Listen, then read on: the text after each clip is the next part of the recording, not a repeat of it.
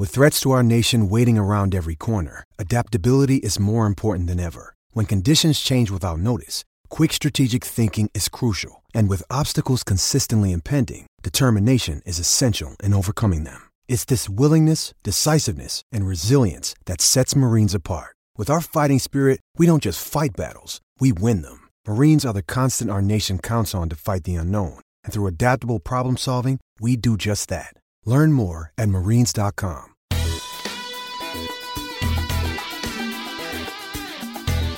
Hello and welcome to the Everything is Black and White podcast post Newcastle United trip to the Amex Stadium.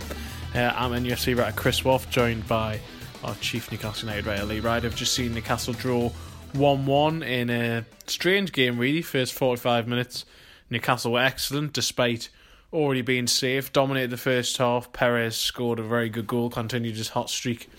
Good team move. Then he was forced off injured, and second half completely different. Brighton suddenly found a bit of form. Newcastle started sitting deeper, and eventually Pascal Gross equalised, and Newcastle were holding on a little bit in the end. Lee, we'll start with the first half. I mean, there was a lot of, we were talking before the game and saying last season when Newcastle had secured Premier League safety, suddenly they went on a 4-game losing streak. There wasn't any of that for the first 45 minutes. They didn't see any loss of intensity, no loss of focus, and they were excellent for large spells that first half. Yeah, I mean, it was one of them where it was a bit like the Crystal Palace game in a way, where they controlled the first half, they created all the chances. Obviously, on this occasion, they managed to put one of them away, but you just wondered, was 1-0 ever going to be enough to win that game today, especially with the way Brighton are?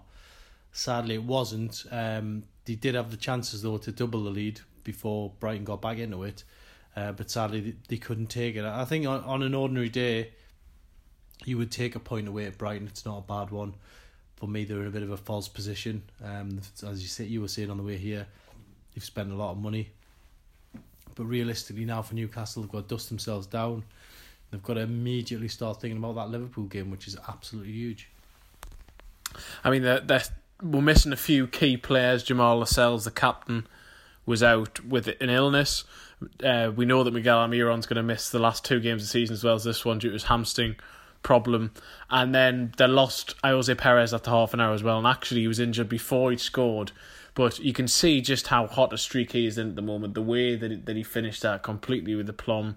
I think there's some comparisons on Twitter of some people saying it was like an Alan Shearer style finish, just the way he rattled in the goal.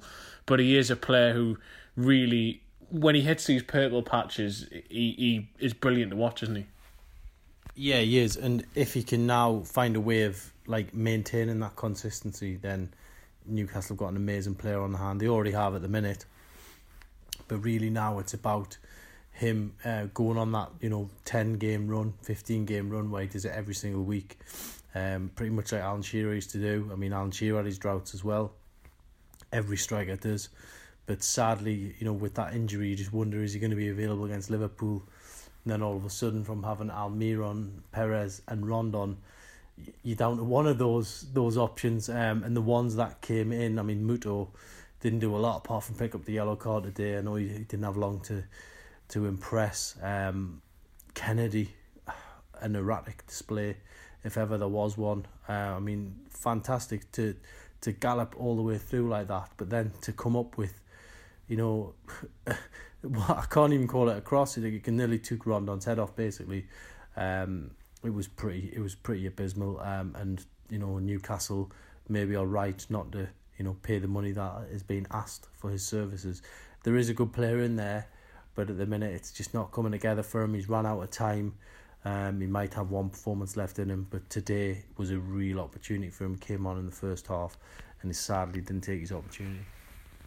Yeah, as you say, Newcastle clearly missing the players who will give them that extra little bit in the final third. Kennedy's been very disappointed this season that they seem to miss Almirón, but one player was back in the team, first start since November. Jonjo Shelvey played 73 minutes, I think it was, first half when Newcastle were in complete control. He played well, he marshalled things. He was actually given the captain's armband, which I think was surprising. But Lee, you caught up with him after the game as well and had a little conversation with him. And he's someone who fans have wanted to see in the team for a long while, and he finally got his opportunity today. Well, yeah, he is. And what you've got to remember about Jonjo Shelvey is, on his day, he's a player of immense talent, and we've seen it at Newcastle. We've seen him last year playing with England form. He's got a range of passing that is unbelievable. He had a decent game today. He wasn't at his very best, but you wouldn't expect him to be. But he was back in the team, and it freshened things up a little bit, I thought. To see him get the captain's armband was probably a gesture from Rafa to say, look, I do trust you to go out there and do it. You've just had to wait for your chance. And that was the sort of theme he gave in the interview he done afterwards. I was quite surprised that he stopped to talk, because normally he doesn't. But he basically explained why he doesn't. He said, I'm not that type of person. I don't want to be doing interviews all the time. I want to go out and play my football. I haven't been able to do that. Even when I've been fit, I haven't been able to get in the team. Various themes like that, you know. He quashed any talk that there'd been a bust-up with Rafa. He said his head hadn't been turned. There was a lot of interesting things in the article, which I believe is available to read now. And I think for him to come out and maybe clear his head a little bit, get his message out there, you know, maybe, you know, he has got a future at Newcastle after all. Yeah, I'm looking forward to the rest of the week. Obviously, Newcastle now go from this game to suddenly they're going to be the talk of the world this week. Everyone is going to be watching Newcastle against Liverpool next Saturday night. Everyone thinks that is the game which we really have a big influence on the title race. You asked Benitez about it after the game and said you have to focus on it now.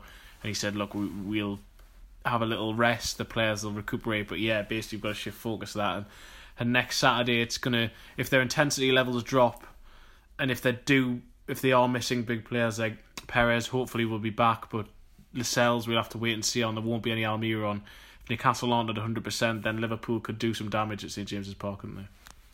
Yeah, they could. They were brilliant on Friday night, but you know, they were playing Huddersfield. Newcastle have had a good season. In the second half of the season, they've beat Man City, so they are capable of getting something out of the Liverpool game. I've got no doubt about that.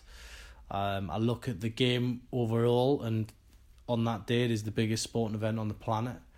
Anyone in the stadium is going to be very lucky to be in there, because it's going to be such an occasion. Liverpool fans will be up there in level 7, you know, desperate to see their team get a win, but I do think Rafa will be, you know, really eager to put on a performance. He's got respect for Man City, he's got respect for Guardiola.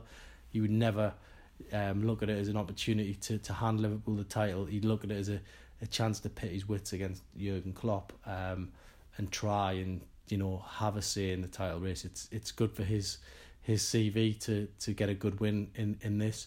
It's good for Newcastle, and obviously it's the last, could be his last game at St James's Park, and he will want to go out with a bang if it is. If it's not, he'll want to end the season with a bang. So this is a very intriguing game. I asked that question because I could feel around the press room today, I could hear different people talking about this Liverpool game already, what role are Newcastle going to play in the title race, and I just think that it was one where, yeah, Newcastle, they're not involved in it for winning something themselves, but they can't have a big say in front of the watching world, and I think Rafa Benitez is deep down his relish in this game. Just finally, a question about Rafa. So yesterday we had his press conference where for a large part he was quite conciliatory, didn't really say anything, and then dropped in a remark where he said another manager for next season. Post-match press conference today, again, first asked about his future, and he said, oh look, I said yesterday there'll be an update.